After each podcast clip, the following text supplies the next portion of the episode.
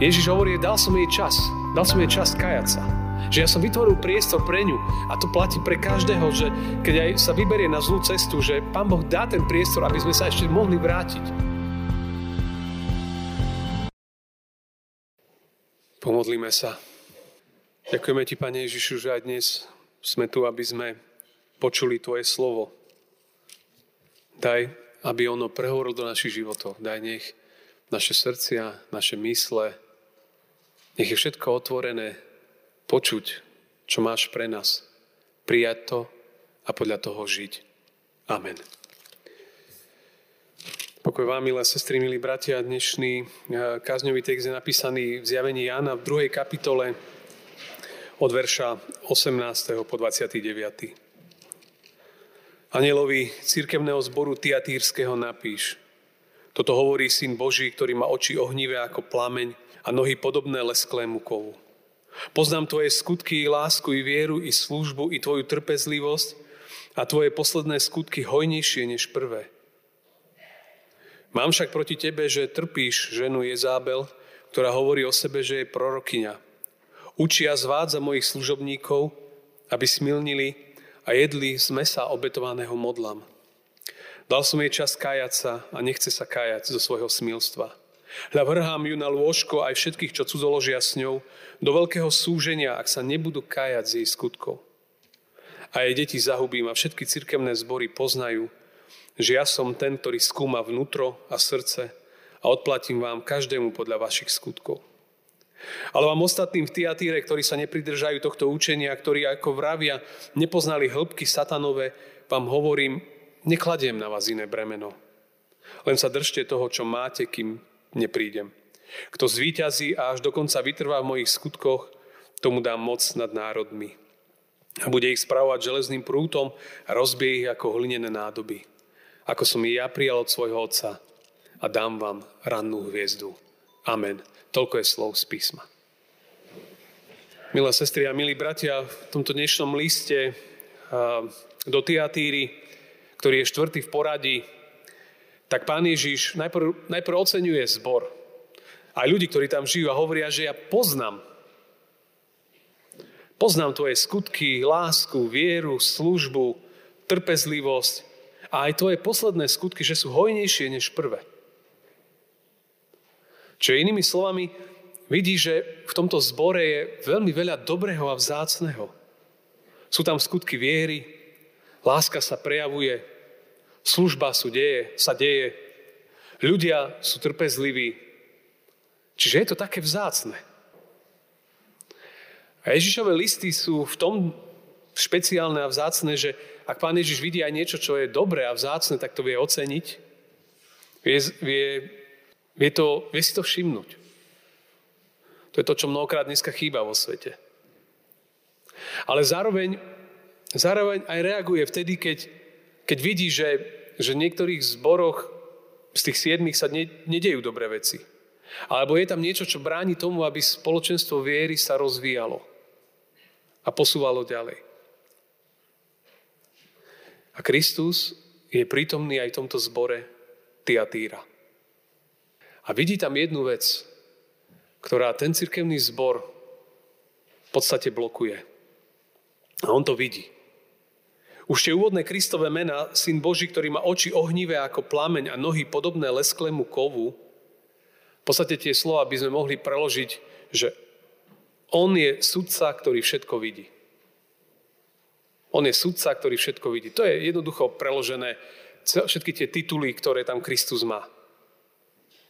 A vidí aj veci v Tyatíre. Ono, ono to s tou Tyatírou je to také celé zvláštne. Profesor Gabriš hovorí, že Pán Ježiš venuje tomu listu najdlhší, tomu zboru najdlhší list a zároveň práve po mne tá Tyatíra bolo ako keby najmenej dôležité mesto z tých siedmých, ku ktorých sa každú nedeľu tak postupne zastavujeme. Bolo to také, také až skoro nevýznamné mesto. Bolo to obchodnícke, remeselnícke miesto, mesto. Ležala, ležalo na východ, juhovýchod od Pergamonu pri rieke Likus. Išla tam nedaleko dôležitá obchodná cesta. Bolo asi osemdesiat kilometrov od mora. Dneska sa tam nachádza turecké mesto Akisar. To, čo bolo známe, je, že sa tam vyrábala výroba purpúru a farbenie vlny. V tom meste boli aj chrámy zasvetené viacerým božstvám. Apollo, Artemis, orientálna bohyňa Sabate. Mesto však nebolo nejak také špeciálne. Nebolo tam dokonca ani prenasledovanie kresťanov. To, čo sa javí, je, že, že tí kresťania, ktorí žili v meste Tyatíra, mali skôr podobné problémy, ako bol v Pergamon.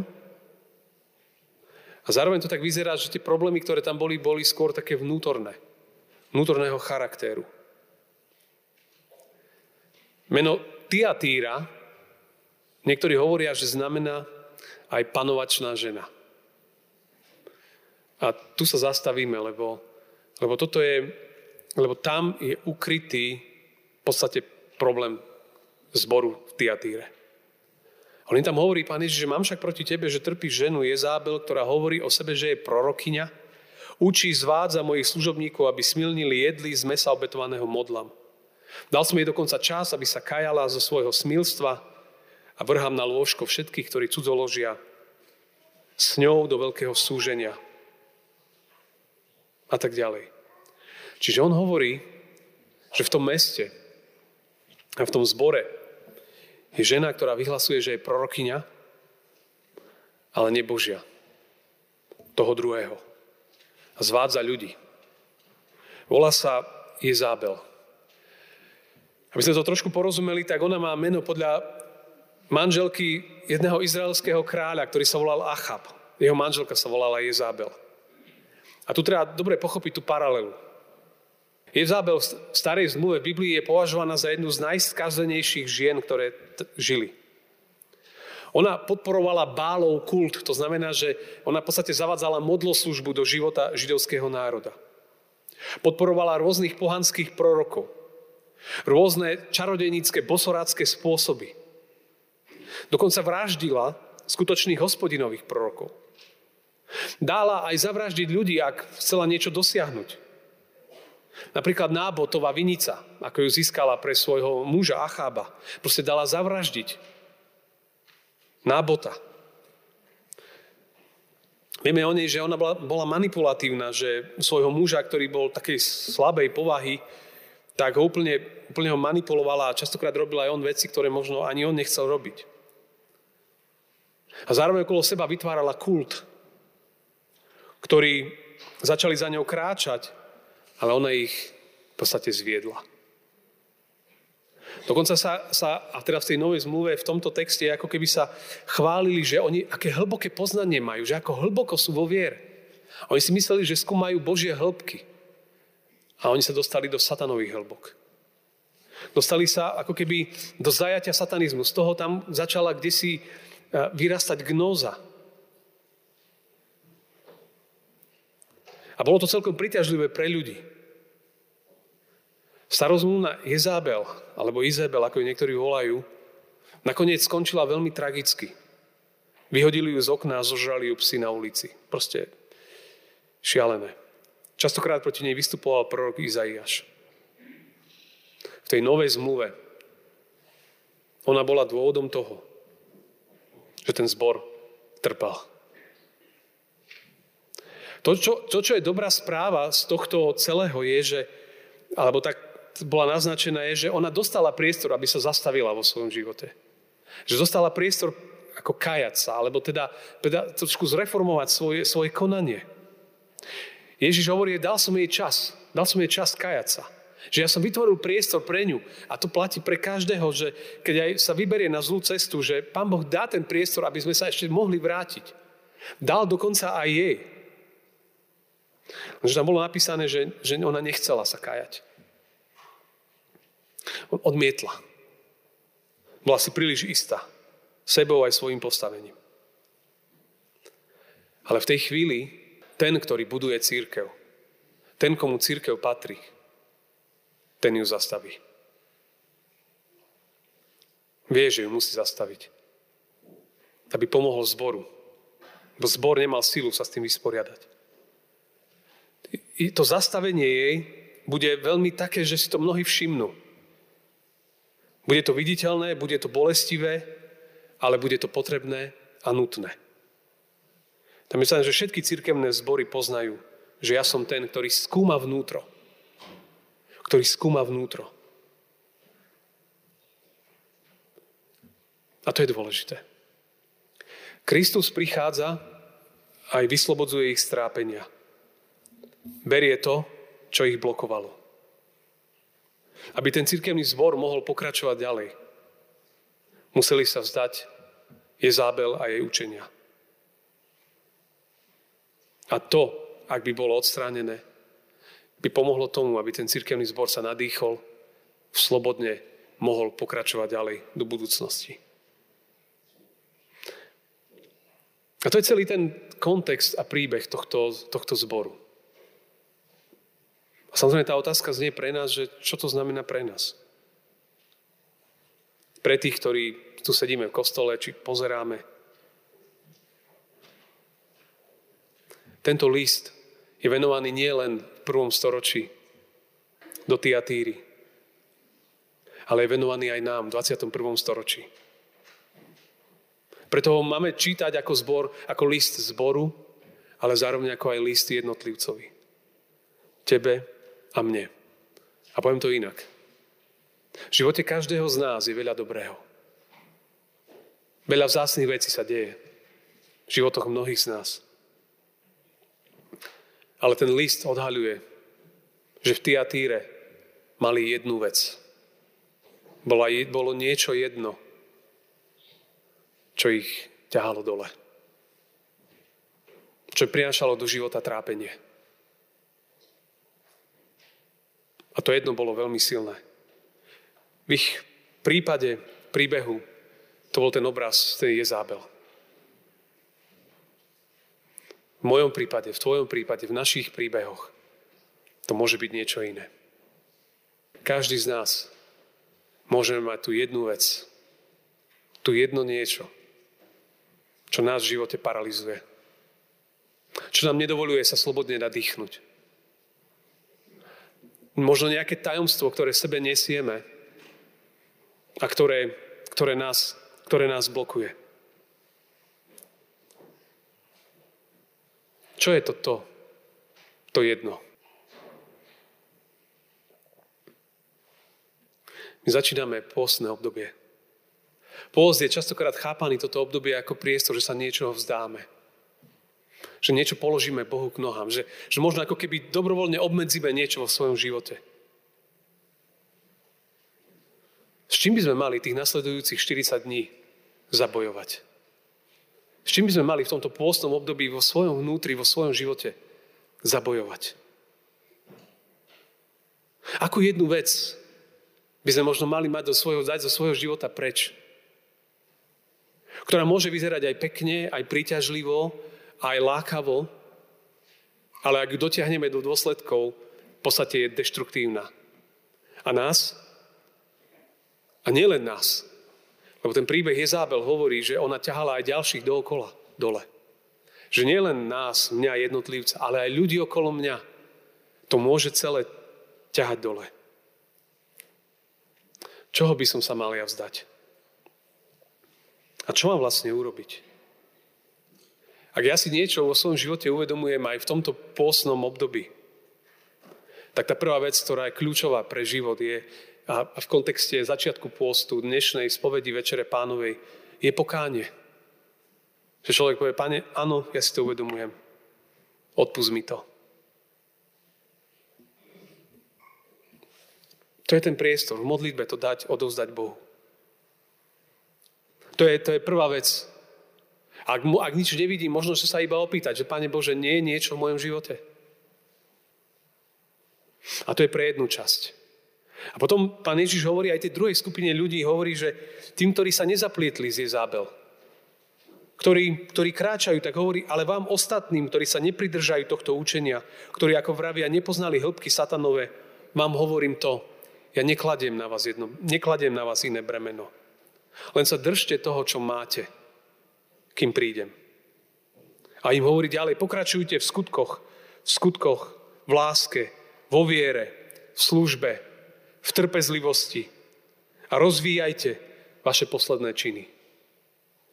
To hovorí ako keby dvom, dvom skupinám tie jeho slova. Prvá je tým, ktorí možno majú tú jednu vec, to niečo, čo, čo je ten paralýzer života. A im hovorí, to dajte preč, ten priestor je tu. Pôst je ideálne obdobie. A tej druhej skupine, ktorá možno, že sa úprimne snaží nasledovať Krista, tak im hovorí, že vytrvajte na tej ceste. Nič na vás iné nekladiem. Nekladiem za vás žiadne špeciálne veci, len, len úprimnosti. Nech vaše skutky, nech vaše slova, nech vaša viera odráža, že patríte mne.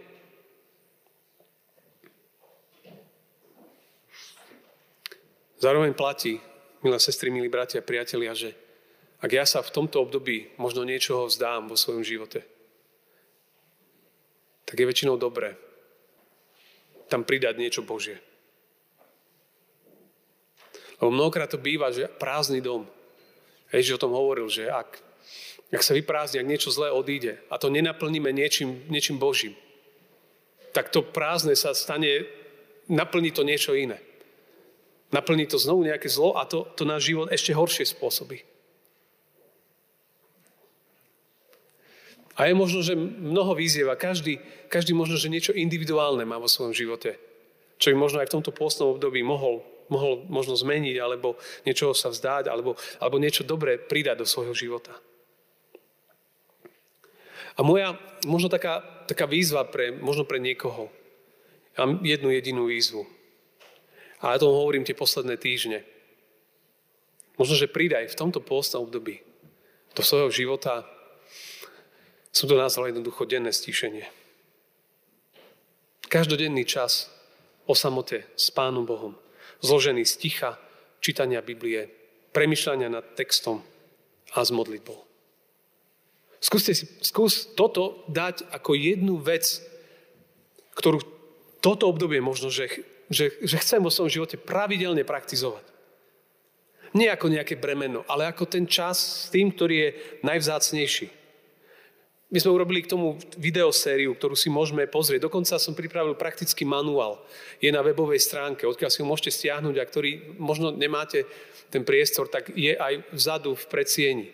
Priam, priam jednoduchý manuál, ako denne robiť denné stíšenie. Priestor, kde, kde Pán Boh hovorí do môjho života. Každý má, môže mať ten priestor. Jedna jediná výzva na toto pôstne obdobie. Že skús každý deň pravidelne, možno tie prvé chvíle dňa, sa stíšiť, prečítať si z Božieho slova, pomodliť sa. Mnohí to robíte a vytrvajte v tom. Ale možno, že mnohí nie. Ja sám mám na tento rok pre mňa jedinú výzvu, duchovnú výzvu na tento rok. Každý deň predtým, než idem čítať Bibliu, sedieť dvadsať minút ticho pred Bohom.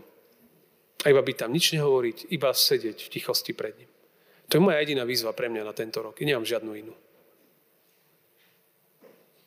Sedieť v tichu pred ním. A potom prečítať z Biblie a tak ďalej.